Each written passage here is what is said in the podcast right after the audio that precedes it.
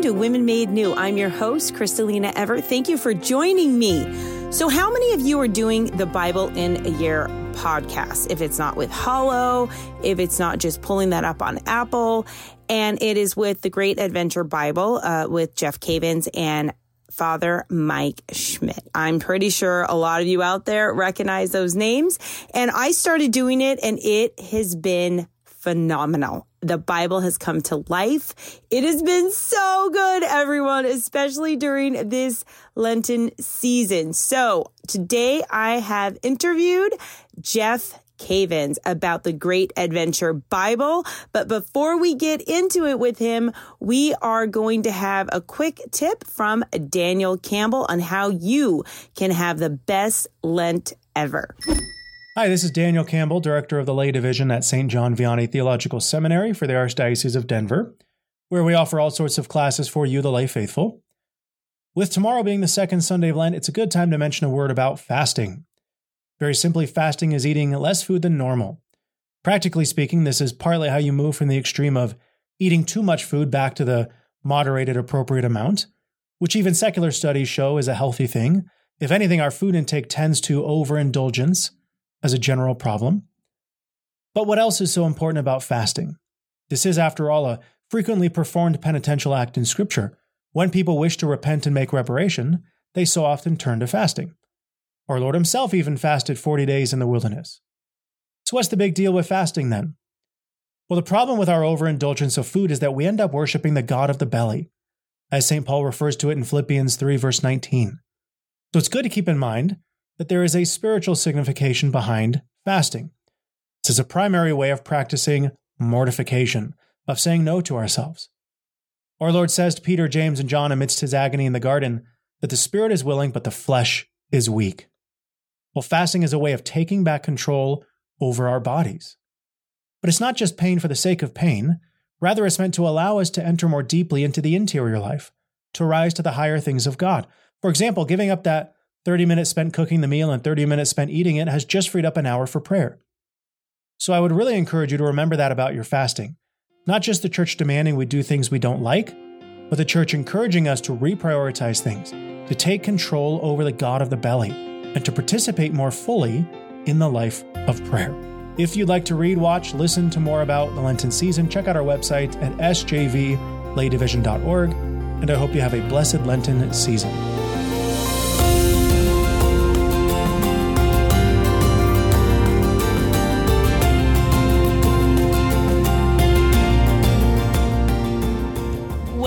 Women Made New. I'm your host, Crystalina Evert. Thank you for joining me. Today we have Jeff Cavins on, and I am so excited that you're here. Thank you for being here at Women Made New. Well, it's my pleasure to join you. This is going to be exciting. Oh, absolutely. And you are so knowledgeable about the Bible. I have so many different questions for you, but how can someone who's hearing this right now really embrace and actually read scripture to help their healing process? Well, you know, I think that the world uh, today is is is broken, and there's a lot of people who are desperately searching for for answers. They're searching for the truth, and mm-hmm. and we mm-hmm. see this as evidenced by so many different television shows. You know, you've got Dr. Phil and you have everybody on television who's giving advice, and people are flocking to hear, Can you fix me? Can you make my life better in some mm. way? And we as Christians are disciples, and we are the ones who possess the truth. We possess the one thing that will really straighten people's lives out marriages, relationship with children, emotions, direction in life. And that is Jesus Christ. And I think, to be honest with you, that we we make it very we make it overly complex and in in as far as sharing, and we think we've got to know the answer to every single question in the world, including apologetics. When the answer really is the gospel, the good news, and uh, and if we can if we can share that good news with people, and we can introduce them to God's word, uh, we can introduce them to a life that is a better future and uh, and a trust. And and really, isn't it? Aren't those the two things that people are really looking for? They're looking for a better future, and they're looking for someone to trust. And and we know who that is. And so we are joyfully sharing that with people. Yes, everywhere we turn, it seems like we're we're seeing lies or lies are being um, exposed right now, and things that we did put so much trust in are kind of just falling apart. And one thing that you said, I think, is really prevalent is that people want to be fixed, and they're looking in all different ways of trying to do that right now. And being fixed necessarily means there's something wrong and there's something off, right? But the problem is these days people do not want the cross. It's like they want Jesus, but they don't want the cross. But they have to understand they kind of go together and that he never told us our life was going to be easy. But if we learn to embrace the cross in the way that he wants us to, I think getting through this life or getting through the trials will be easier. And finding the scriptures that kind of walk us through that will maybe help understand what's really going on right now. Mm-hmm. Well, you know, uh, it's really true, Crystalina, that years ago, um, something happened to me in my my neck, and I ended up with a just a horrific injury in my neck that led to a whole year of of really incredible pain, and it brought me down a road that well, I didn't know what I was going to do. And I remember talking, you know, so often with my good friend Scott Hahn, and we would talk at night, you know, with Bibles on the floor and talking about suffering and and you know, there's a there's certain things that happen in your life. You know, if I were interviewing you, you could probably tell me four or five different things that have happened in your life that really made a difference. And for me, one of them was suffering. And and it was when I realized that Jesus loved me so much that he was willing to suffer and lay down his life, when I saw that, my eyes were opened and my eyes were opened to the reality that he was now allowing me to love the way he loves by offering up my suffering. And so it was the cross, which is foolishness to the world. It was the cross that really was a breakthrough moment in my life. The very thing that everybody's trying to avoid was mm-hmm. my freedom. Yes, it's those moments in your life, not where you're crying to God, but really where you're crying out to God. And there's a very big difference. And it's in those moments of great suffering. And you can't really have Jesus without the cross. They go hand in hand. And a lot of the times with that great suffering, those massive breakthroughs, and you're right, that's when I did have really big changes and things happen in my life, but it also was so grace filled in those moments. And people are so afraid and they want to see how they can get rid of maybe the problem in their life or what's going on or what's inconveniencing them. But in all actuality, sometimes they need to ask for the grace to just embrace what's happening and to go through. Because sometimes the only way to get through it is just straight through. There's no there's no easy way out, right? Right. Well, you know, the, the Apostle Paul is the one who really, he's really the teacher of the cross. He's really the teacher of, of dealing with these difficult times. And I remember when he, when he said, he said, I, have, I have, uh, I've learned to live with a little. I have learned to live with a lot. And then he says, I, I have learned the secret. And that is that, that I can do all things through Christ who strengthens me. And I think that probably my favorite verse in the world is, is Galatians 2:20 where Paul says, "I have been crucified with Christ. It's no longer I who live, but Christ who lives in me." And the life I now live in the flesh, I live by faith in the Son of God who loved me and gave himself up for me. And so Paul was, you know, his his his secret really was, guys, I've been crucified with Christ. It's no longer I who live, it's Christ who is living through me. And you'll never experience that, that thrilling life of Christ in your life unless you, like you said earlier, Crystalina, unless you go through the cross. And the times that I've tried to avoid the cross in my life and I look back, Jeff, it really has caused me more problems and more pain and more suffering. That if I just would have embraced what God was put before me, it the outcome actually wouldn't have been as bad and it probably would have been a completely different path. But sometimes we choose something other or the easy way and it actually makes our life even harder. Have you have you well, seen that happen? Absolutely. You know as i mentioned earlier the the embracing of the cross has and uh, the understanding of suffering has been one of the greatest revelations uh, in my life. What happened to me a number of years ago is, and they think it was because of a, a football injury, is that the C6-7 in my neck split. And uh, it completely split in two and causing just agonizing pain. And I ended up in in surgery and they they fused my my neck.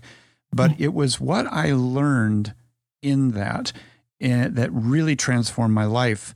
You know, John Paul II says that uh, in your suffering, you possess a tiny kernel, if you will, of the redemptive suffering of Christ. And you can apply that to other people. And he said that it, through suffering more than anything else, we are drawn to Christ. And unfortunately, as you alluded to earlier, some people can run from that suffering or they can run to the cross where it suddenly has has meaning. And and I'm I'm a firm believer that if you cannot make if you cannot find meaning in your suffering, you can go into despair. Mm. And but if you can find meaning in your suffering, you can go through anything. And as a Christian, we find the meaning to our suffering in his suffering that he loved the world and and he gave his life he suffered for the world there was value in his suffering he redeemed us he bought us and now he says to us i want you to know Crystalina, I want you to know, and those listening, I want you to know what the love of God is like. I'm going to allow you to enter into my suffering and to experience my love as you offer up your suffering with mine. And and that's why I so love what what Paul wrote in Colossians 1:24 when he said, "Now I rejoice in my sufferings for your sake, and in my flesh I complete what is lacking in the in the sufferings of Christ for the sake of his body that is the church." And that is an amazing thing when you hear Paul say something is lacking in the sufferings of Christ. And what could be lacking in the sufferings of Christ? St. Augustine asked the question, and St. John Paul II asked the question. And Augustine said, that what is lacking is the sufferings of the mystical body of Christ. And, and that's combined with what John Paul II said. He said, What's lacking in the sufferings of Christ? He said, Nothing, but that you might come to know his love. He has made room in his suffering for you to participate. And this is a mystery. You know, uh, maybe you've done this before where you read some of the saints where they said, Oh Lord, thank you for allowing me to suffer. Yeah. And I used to read that almost gag. You know, I was like, What? Yeah. Oh, yeah. It's just, it's hard to wrap your mind around. Like, this is a gift when you're in yes. pain and you don't understand. And God's just asking you to trust and one foot in front of the other and just to kind of go through the fire, not to put the fire out, but you got to walk through with Him and trust. And it's scary sometimes and hard, but that's where our faith really kicks in.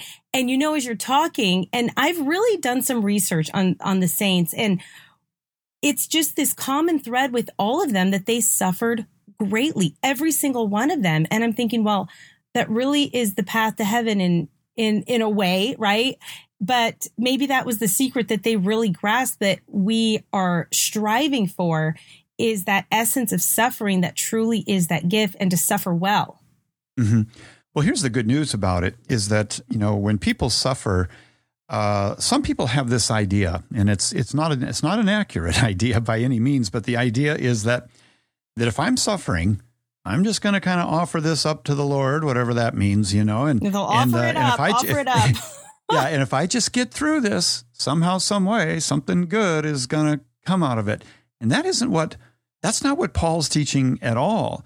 What Paul's teaching is, is that if you take your suffering and by an act of the will join your suffering to Christ's suffering, he will transform and change your suffering into, if you will, redemptive currency that you can even apply to your children. Say, Lord, I offer up my suffering in union with you for my children, for my, my uncle, for my mom, for my dad Eh, for the graces of God to be poured out into their life. In other words, I'm working with you, Lord, in redeeming the world.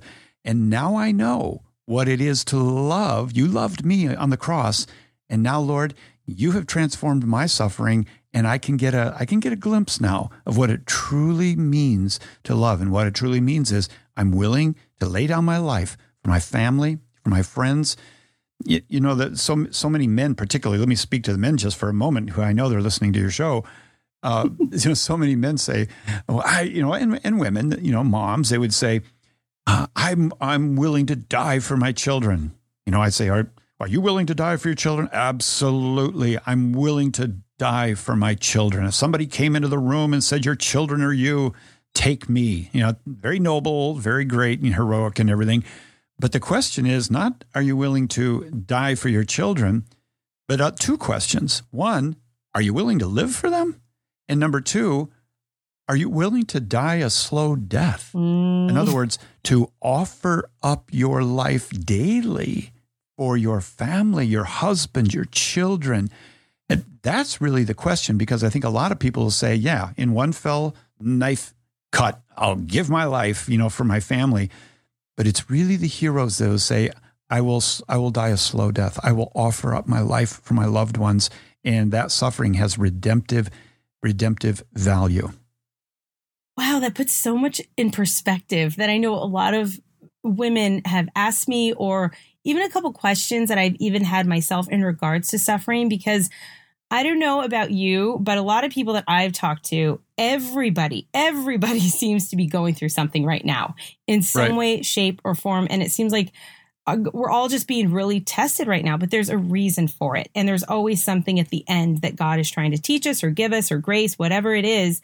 But everybody's going through it and nobody's unscathed from it right now. But you have suffering. But if you attach it to that redemptive suffering, it's a whole new world and you right. really can handle anything and God will give anybody the grace as long as they ask for it. Now, to be as ABCs as possible for myself and my listeners, what is the process and the steps with all of that? If someone is going through mm-hmm. that, is it just, Lord Jesus, I offer this up for so and so, or I I give this to you through the cross or what, what is it? What is sure. kind of the, it's not a formula, but just for people that are coming back into the church and really don't understand this because there's a lot of newcomers now coming, which is beautiful, but I want to make it as simple as possible for them.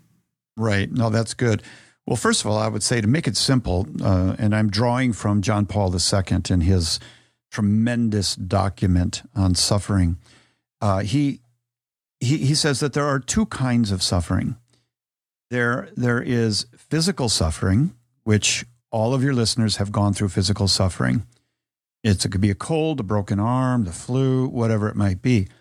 That's one kind of suffering. Maybe your kids are going through that physical suffering. The second kind of suffering is what John Paul II calls moral suffering, which is the suffering of the heart. It's betrayal, it is rejection, it is depression, anxiety, being left out, a child dying. This is the suffering of the heart. So, those are the two kinds. You have physical and you have the moral, the suffering of the, of the heart. And then he says there's two types. One is, is temporal suffering, it's for a week or a year, whatever it might be. But then he says that there's another kind called definitive suffering and that is eternal suffering. You're going to suffer forever and ever and ever because you are without God. Mm. And and John Paul says, John Paul II said that Jesus used physical suffering and that moral suffering of the heart, that broken heart. He he used that to deal with our definitive suffering. In other words, we don't have to be away from him forever and ever and ever. And here's how you here's how you you appropriate this, or this is how you use this. You, if you're suffering physically right now, or you're suffering from a broken heart right now in your life, what you do is you take that and by an act of the will, you say, Jesus, I offer this up in union with your suffering, your cross. Take this, Lord. And the Lord takes it, in the best place to do it is in the Mass when the, the bread and the wine are lifted up and there's this miracle that takes place, we also lift up to him our suffering and he takes that suffering and it is transformed into redemptive cash, if you will. Uh, and and so he takes that and he makes it new and powerful. So we offer it up by an act of the will, and it's easy as this: Lord, take this, take my physical suffering right now. This, this report I got about cancer, Lord, I offer it up to you right now. And I ask you to, to use this and he will. And at that point, you can even, as John Paul II said, you can say, This is for my son, John. This is for my daughter, Mary, that I offer up my suffering for her. And suddenly, there you are. Your suffering has meaning now. And you don't have to sit there and just say, I'm just going to put up with this and somehow, some way, something good's going to happen, which it usually doesn't. But if you, by an act of the will, love the way Jesus loved and join yourself to him, wow, you you're powerful now. Now you have done you've done what Jesus did with his suffering, and he purchased the world. And I, I think this is a really great thing. Really, as a man, for men, I'm always challenging men. Men, maybe you don't know the whole Bible, maybe you don't know the whole catechism, but suffer like a man for your family. Offer up your life for your children. Be a man. Suffer like Christ. And all of a sudden their eyes open up and they'll go, I can do that. I can do that. Mm-hmm. But is that spiritual? Oh, yeah. Oh, yeah. it's very spiritual. Absolutely. And for those of you just tuning in, we are talking with Jeff Cavins, and we're going to get into the great adventure Catholic Bible study here pretty soon. But to to go off what you just said in regards to men and being spiritual leaders or just tapping into that, and I was telling this to another one of my um, guests I had on that there is this pandemic almost of these men that that want to fight for their family, that want to be these protectors, but they didn't really see that growing up. So it really wasn't instilled in them. Their dad maybe was a good Catholic man and and and did went to church on Sundays. They didn't really pray in the home, but he was a it was a good man and they had their faith. But they never saw that spiritual combat. They didn't ever see that man of God be that warrior within their home and protecting them against these evils coming at them or just spiritual warfare was almost foreign. And so now within their own families, they're these good, God fearing men striving for holiness, but they also do not know. They just don't know how to fight that battle right now that they know is so intense, but they just don't know what to do. Right. I agree with you. And one of the things that they can do is, of course, Jesus is the model. But uh, one of the blessings we have as Catholics is we have been given the saints who have fought the battle before us and and and they can we can learn something from them and that's called discipleship. You know they they they can disciple us. They can show us how do you fight that good fight? That's why men need fellowship with other men and uh, and to ask them how do you deal with this in your family? And we have to be willing to share with other men uh, how we are fighting those battles in our family. You know what one of the the tactics of the enemy is to isolate. And when you isolate men or you isolate women, they can feel very alone. And when you feel alone, you feel very weak and you feel hopeless. And you're sitting in front of the television like a lifeline looking for something that will will help you. And all the while, it is uh, uh most likely found just in your brothers and sisters who you fellowship with and who you study with. So community is a big deal. So like this Bible study that um, mm-hmm. you've created, this is something that they can do in a tool within their homes or just to find fellowship or other men or other women and come together and learn scripture. And especially for people just coming in the church or maybe dusting off that Bible they haven't picked up since high school or junior high, right? Or confirmation. And they know they have this Bible and they want to start reading the Bible again because it truly is I, I believe one of the weapons God has given us is in his word. Oh, yeah. And it's it's kind of a manual of life there. And it has a lot of the answers that we're seeking. But a lot of people just don't think, well, the Bible will have the answer for me. You know, we just aren't are trained that way, even in the church, to go to the Bible for answers. We go to God, but we're not really taught or we don't really hear a lot about going to the Bible. Why is right. that? Well, that's that's a great observation. You're exactly right. We we we aren't. You know, I think sometimes Catholics have this idea that that Protestants have the Bible, we have sacraments. Game on. Yes. Let's play yes, our separate games. That's how I've heard it explained. Exactly. yeah. yeah, and the truth of the matter is, uh, it's not an it's not it's not a choice of one or the, over the other. Uh, we do have the sacraments, but we do have the Bible as well, and the Bible was was was given to the world from the context of the church and it's meant to be to be celebrated and obeyed in the context in the context of the church.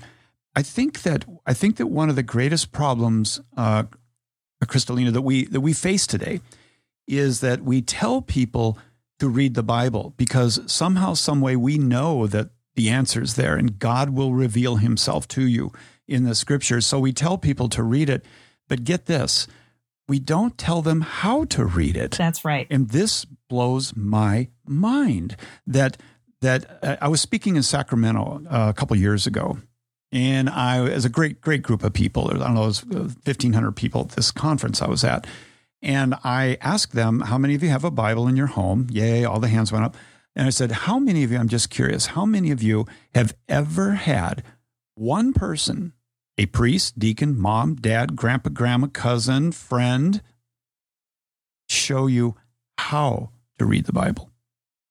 You know what? Not one hand went up.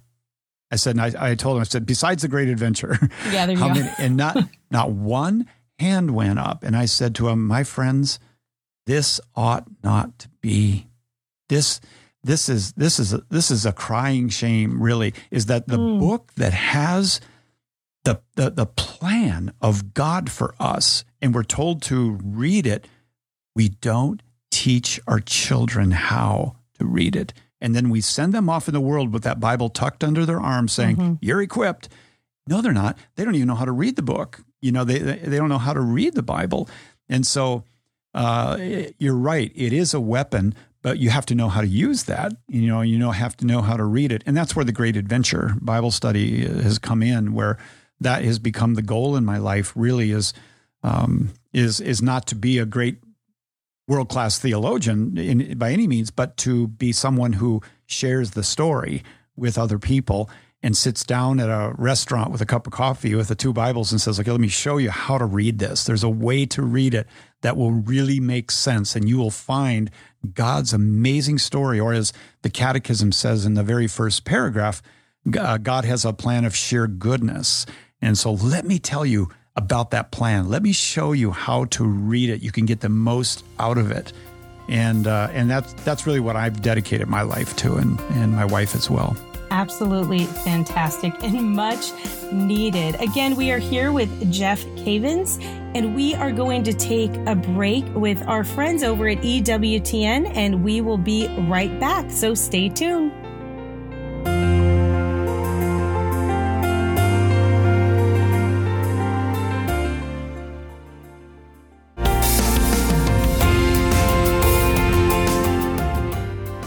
Welcome back to Women Made New. I'm your host, Crystalina Evert, and we are here discussing the Great Adventure Catholic Bible with Jeff Cavins. And for those of you that weren't listening or just tuning in, I just want to recap what we were talking about because it is so important and it holds such great weight that we have this unbelievable weapon and Bible and Word of God that He gave us, but we don't know how to read it. It's like a weapon you don't know how to use, or you giving me the keys to the car and saying, go drive. And I don't even have a license. Like, what do you mean go drive? I don't know how.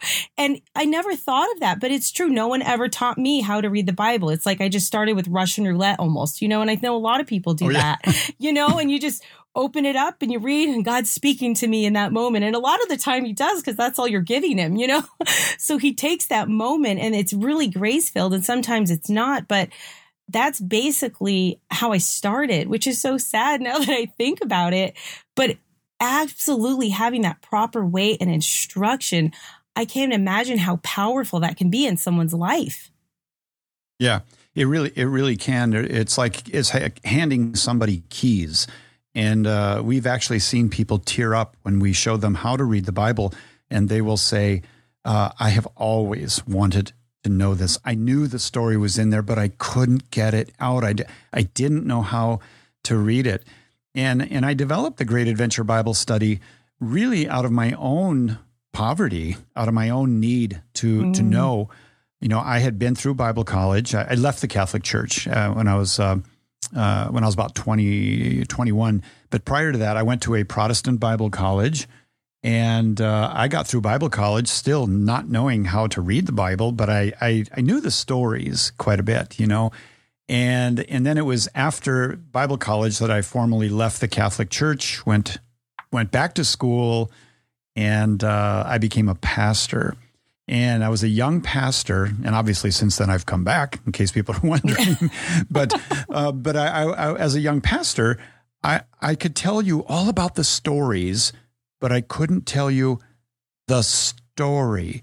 It would be like you and Jason saying, uh, "I can tell you about a little bit about each one of the of the eight kids, but I cannot tell you about the Everts." Mm, that makes sense. Yeah. And it's like, what? Yeah. yeah, I, I, can tell you about each one of our kids, but I cannot tell you the story of the Everts. I don't know what our story is. Mm. And that's where that's what happens when we, we we know the stories of the Bible, but we don't know the overarching story. So I was sitting.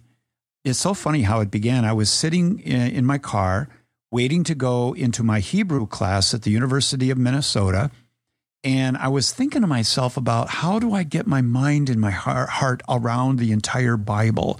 And I was listening to this old curmudgeon who was who was talking about it was on an old cassette. He was talking about the history of archaeology and it was dry as bones. But I was I was intrigued the, the, about the fact that he could start at the beginning and go all the way to the end and tell you the story of salvation history. And I, I all of a sudden I thought, I want to do that with the Bible. I want to be able wow. to tell the story of the Bible. And I got this idea and this vision in my mind, which is today the Great Adventure Bible Timeline chart. And I didn't even go to class that day. I went to a, an art store and I got some materials. Wow. I went to a meat market and I got a big piece of white paper. I went home and Crystalina, I, sp- I spent 48 hours up and I developed this whole timeline wow. so that I could see the story. And I was tired at the end, but I had no idea that this would define my life, that what I just did would help other people to learn to read the Bible and to know the story of our Heavenly Father and where we fit into it. So it uh, after I came back to the Catholic Church, uh, I ended up uh, at Steubenville. Uh, in fact, you, uh, um, Jason was there. I think about the same time, and Mm-hmm. And uh, I was getting a graduate degree and teaching undergrad Bible at Steubenville and uh, filled in with for Scott Hahn occasionally in his classes. And and it was after that that I Mother Angelica called EWTN, yay EWTN, yeah. And uh, and they they uh, asked me to come on her show, and I did. And in the middle of the show, she said she's with her jolly voice, you know, oh honey, you know, and she said, "Would you would you pray about doing a show for us?" 13 wow. week show. And, and I said, uh, sure. So I bowed my head, came up, yes. Yes. and she started laughing. And, that ended up becoming our father's plan. I invited Scott to join me on, on that. And we used The Great Adventure as the basis of the show. And that is one of the longest running shows on EWTN now, where it, it literally just talks about the the story. And people got so excited because they too could now see themselves understanding the overarching story. Now they have a map. Now they have keys in uh, in which to do it. So that's how it kind of began, and uh, and I have just been filled with joy to be able to help people understand the Bible. And they've got their whole life to go down deep, but I just want them to be able to know how to read the Bible and, and children too. And that's my wife's passion. Oh, that's exciting. Now, what people don't understand and what I just got from what you said is that's my story too. The oh, really? Bible is my story. The Bible is your story. The Bible is all of our story because that's our faith in that book. Correct? Sure. I see what you're saying. Yeah. Yes. Mm-hmm. And that that is our story. We have a part to play and God is really speaking to us through the Bible. And right. and it's something that we have I think we have to take more seriously that we don't in our faith. And mm-hmm. something I want to ask you. Okay, Jeff, sure. just a little off the wall question here, but it will make sense. When you got your crayons and you're sitting there or your your pens, your art pencils and you're at the table and you're just going and going and you got this moment where you knew you needed to do this, right? Mm-hmm. And it made sense, but it just like was out of nowhere, but you did this. At the time, did you ever ask yourself, am I, why, why am I doing this? Like, why am I doing this? Or did you just have this moment of, I know this needs to be done because you seem really sure of what the Holy Spirit was asking. The reason I bring this up is because sometimes the Holy Spirit asks us to do things and we don't understand them sometimes, or there's this drive in us that we know this is something that we just have to do and God's asking us to do, but it doesn't seem necessarily, I don't know, it seems off the wall or just like, and, and sometimes we say no to those promptings, but we don't realize even the smallest prompting of the Holy Spirit holds such great weight and importance that it really is a ripple effect because God always asks us to do one thing at a time. And even that mm-hmm. small little voice will lead to another and another. And here you are with this incredible Bible study from just being obedient in that moment of, I've got to do this. This urge just, I've got to see it on paper, right? Yeah. Yeah. It, it, I, will tell you, I, am not a very talented guy. Um, and that is really the truth. You just ask my kids. But I, am many I'm would really say that, different, but we'll go with that. I'm not really a talented guy, but I do have a gift for being able to go through open doors. and and that's my gift. You know, I can go through open doors. And when I suddenly caught the the image in my mind that I would create something that I could see, it was there's just a joy that ran came up in me and yes. a, a desire to do it and that I can only uh, assume now that it was God leading me and and showing me, Jeff. I want to show you my story. I want I want yeah. you to understand my plan, my of sheer goodness. And so, yeah, I went I went through that. But uh, Crystalina, to be to be really frank with you, I didn't have any idea of sharing it with anybody. It was for me. I just wanted to be a better preacher. I just wanted to be a better wow. teacher. And so when I did the first one, it was about two and a half feet tall and it was about six feet long.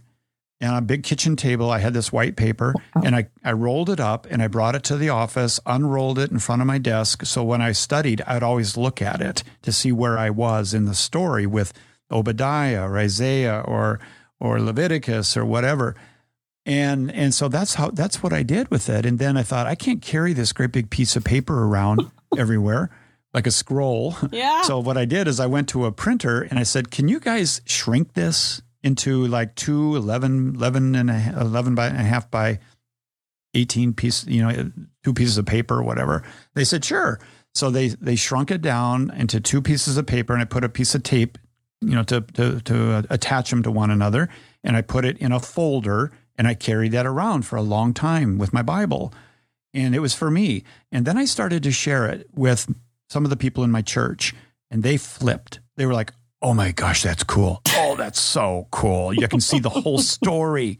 Uh, can I have a copy of that? Sure, go ahead." And we made copies, wow. and then the word got out to pastors around the city that Cavins has this timeline chart that's very cool. You can see the whole story and what books to read and everything, you know uh, using using twelve different periods in the narrative books and all the other the other books.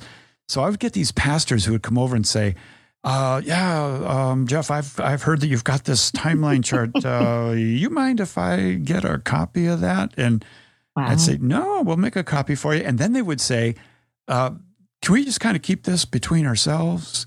And, and what they were saying was, I don't know this. Yeah. And I right. and I've been through Bible college. I don't know this, you know. Wow. So then it, it, I just kept it to myself. And then when I started coming into the Catholic Church, I, I went to Steubenville and uh, I went over to Scott's house. Uh, the first time I met him, I went went to his house and I had that Bible timeline tucked under my arm. And we sat down, we started talking, and I said, "Well, this is what I've been doing." And I showed it to him. And you, have met you've met Scott and mm-hmm. Kimberly. Scott says, oh, this is so amazing. You know, he's, he's, he's yeah. he really, really liked it. He said, I just wish I would have come up with that. and, uh, and so we became the best of friends. And it was around that story of salvation, of salvation history. And then I taught it at Steubenville to undergrads. Wow. And they came up and said to me, I've never read the Bible before. I'm really nervous. I'm embarrassed. I feel ashamed. I've never read it before. And now I'm taking a class on it. Be easy on me, Mr. Cavins, you know? And so the final of the test was they got a Bible timeline chart with no information on it, just A, B, C, one, two, three, four. And they had to fill in the entire wow. story of the Bible at the end of the semester. Oh my goodness. 85% got A's. Wow. Wow. One semester, Catholics who never read the Bible could now walk you through the entire thing in detail. That's amazing. See, the gifts God gives us are never truly for us. They're always to be shared and to help other people. But wow, that's amazing. I love it. Please tell me you kept the original white, just big, as you said, scroll like piece of paper. Did you keep that? I didn't keep that Oh. one, and, and I oh. didn't. Ke- I didn't keep the first shrunk one, but I did keep the first, uh, the the second one. I got that one in my closet, and that Oh. one I have. Yeah, That would be something wish- awesome to put on social media. I would retweet Well- that. That would be great. I would love Well, it. you, you have to understand. I, I I didn't have any idea that this would go anywhere. wow. I didn't. I I didn't. And when I when I was a pastor and I started studying to come back into the Catholic Church, I didn't think there was even a job waiting for me. I I was just coming back to the church for the Eucharist. I mm-hmm. I didn't know that there I didn't even know there was this thing called laity working in the church. I didn't even know that. You know, so I thought, well, I'm going to run a 7-Eleven or something somewhere and I'm going to continue studying the Bible. Maybe I could teach something or somewhere, but my life really changed with EWTN. I mean, radically changed with EWTN. Yeah, and they're radically changing people all over the world. It's unbelievable what a yes can do. And Mother Angelica's yes, and the ripple effect around the world that is still going. It's Yeah. unbelievable. It's it's our, our yes to God in those moments are so important. And sometimes we're scared and don't understand, but it can change the course of your entire life. So wow, I love that. Thank you well, for you know sharing you know that. what's even cool even cooler is um, cool is Greek for neat. But, um, just kidding. But what what's really cool about this is that that that methodology of reading the Bible as a narrative, uh, I found out later that St. Augustine actually came up with something very similar, you know, where he would show people you've really got to get the mountaintop experiences. You got to see the big the big picture there. But this last year absolutely blew us away. You know, the, before the year turned to 2021, uh, Father Mike Schmitz, good friend of mine, had an idea that you know he wanted to do a podcast where he could read the Bible and talk about it a little bit. And so we thought, well, we'll use the Great Adventure because that has a three month reading program where you can read through the 14 narrative books and basically get the story, you know, by reading four chapters a day. So decided to put in, uh, put together a, a system where we could read the entire Bible in chronological order in all the prophets where they belong and everything with a little bit of commentary. And that I would come in as a as a trail guide to help people stay on target. Don't get lost. Here's where we're at now in the divided kingdom. Here we are in the you know the the return. And so it, is- we put it together and it went live January 1st. And January 2nd, we got a call from one of our producers saying, You're number one. no way. And we, I said, "Num- Number one, what? And I thought they were talking about my podcast. And I thought, Oh, maybe something big happened. I don't know, mm-hmm. you know? And I said, Number one, what? And she said, You're number one, the podcast, Bible in a Year. Wow. And I said, among Catholic podcasts? She said, no. I said, among religion, that category? No. All of it. no Everything. way. Ben Shapiro, Joe Rogan, Murder Mystery Podcast. You're number one in the country. And What did you think in that moment? Be honest. What Oh, did you think in that moment? I, I, my mind went numb, to be honest. It went numb. And, I, and, and father said, You're kidding. He says, You're kidding. And I, I said, No, come on. That, that's, that couldn't be. And we went to uh, Apple, looked online, No. bingo, which is Catholic. I they, there was number one, and I thought, oh my word, how did that happen? And and it stayed number one almost all of January. We got calls from all the networks, the newspapers. Wow. How did this happen? Even Ben Shapiro. How did this happen? How did two guys from Minnesota reading the Bible go to number one in the country? And our answer was, you know what? We don't know because I think we can only attribute for maybe 10% of it. But you know what? In the midst of the darkness, in the midst of families crumbling, in That's the midst right. of teenagers becoming addicted, marriages splitting, in the middle of it all, God's word goes out and rises up in the darkness in our nation and baffles people. And it mm-hmm. is that story of sheer goodness, that plan of sheer goodness that God has. And uh, who would have ever known all those years ago? Who would have known that two guys from Minnesota that read the Bible and joke around would have that would have it would have happened? Father and I agreed on one thing, and that was that if if people told us we had to be number one in January when we were putting together the podcast, we would have never done this. We would have wow. we would have been funny and clever. Yeah. well, congratulations. And in a time where people are just so hungry for the truth and real truth, and people are starting yeah. to learn the difference, right? That yeah. that's fantastic. And it just shows, it just shows people want are, are lurk, lurking and searching for God right now. So that's right. fantastic. Good for you. That's wonderful, Father Mike Schmitz. Good for both of you. So where can they find this um, absolutely wonderful, great adventure Catholic Bible study. Sure. Well, thanks. Thanks for the opportunity to, to share this. We you can go to ascensionpress.com and that's where the the the Bible studies are. There's there's two two of them. One is a uh, unlocking the mystery of the Bible, which is eight one half hour sessions where I take you through how to read it and go through the story fast. It's like a it's like a jet plane over the story.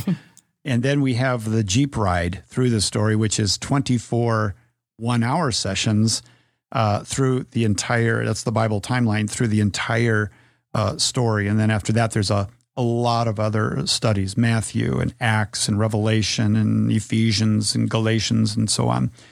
But then uh, uh now we're so blessed because accompanying the studies now are, are is the Great Adventure Bible itself and that whole color coded system of the Great Adventure, the chart that I did when I was mm-hmm. in my 20s, all of that now is baked into the Bible. So it's it's a Bible that, that actually teaches you how to read the Bible and how to how to navigate through it. And both of those are are at ascensionpress.com.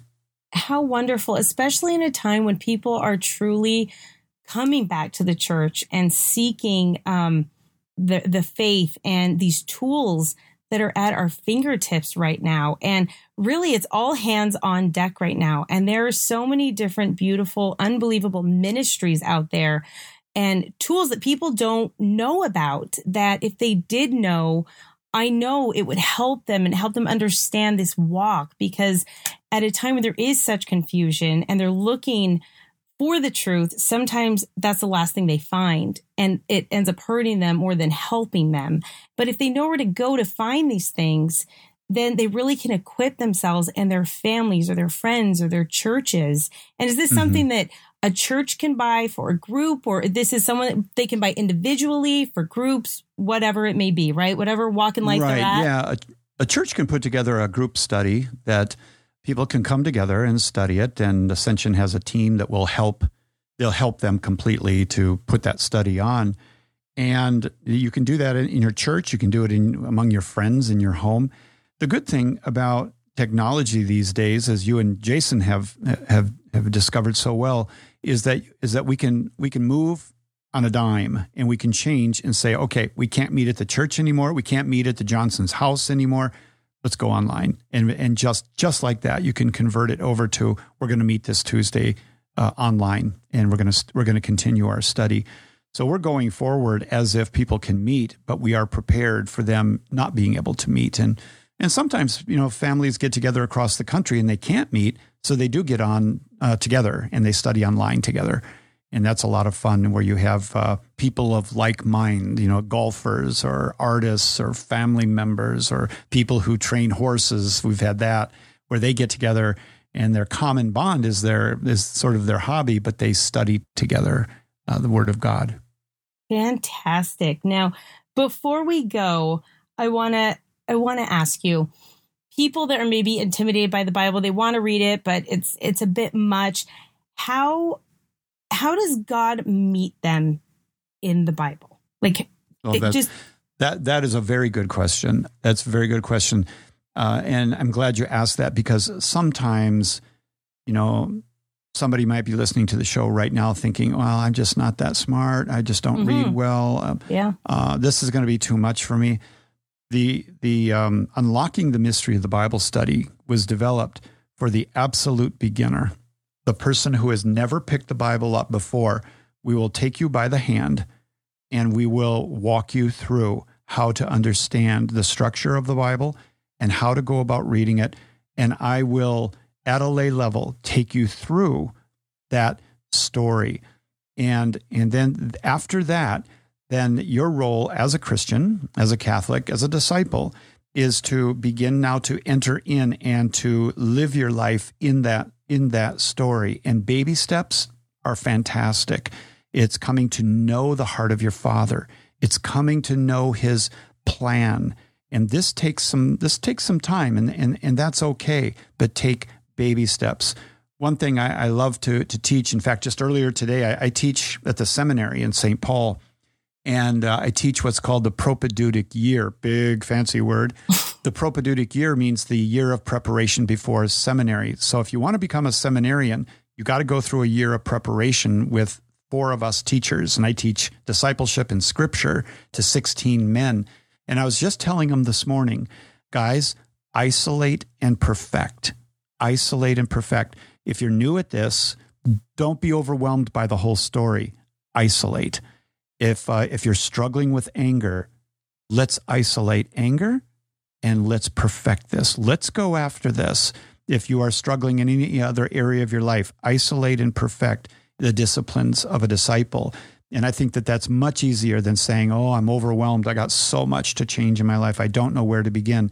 And you can begin by reading the Word of God and listening to God speak to you about the areas of your life that He wants to he wants to transform.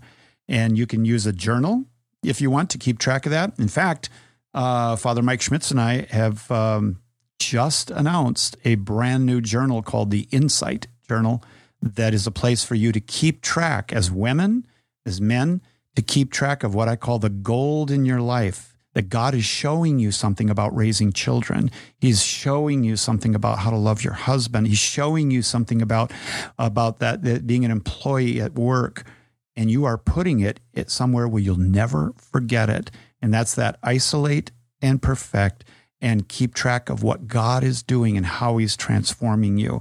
And uh, as they say, you're a piece of work you know, and and God's working on you, and and don't be don't be overwhelmed by the enormity of what needs to change. Just delight in what He's giving you right now, and uh, the baby steps you're taking.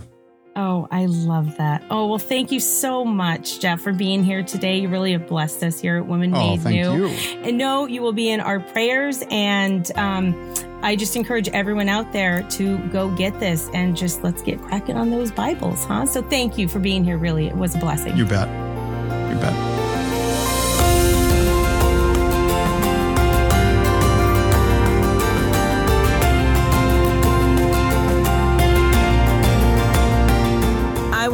My guest again, Jeff Cavins, for being here and just for saying yes. And everybody, just say yes to what God is asking.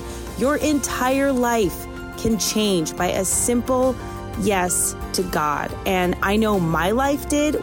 And I know today He's calling you to do something. If it's not confession, if it's getting rid of those things in your home that maybe continually give you those bad habits in your life or breaking up with someone. Hey, today's a good day to do that. Sometimes it just needs to be done.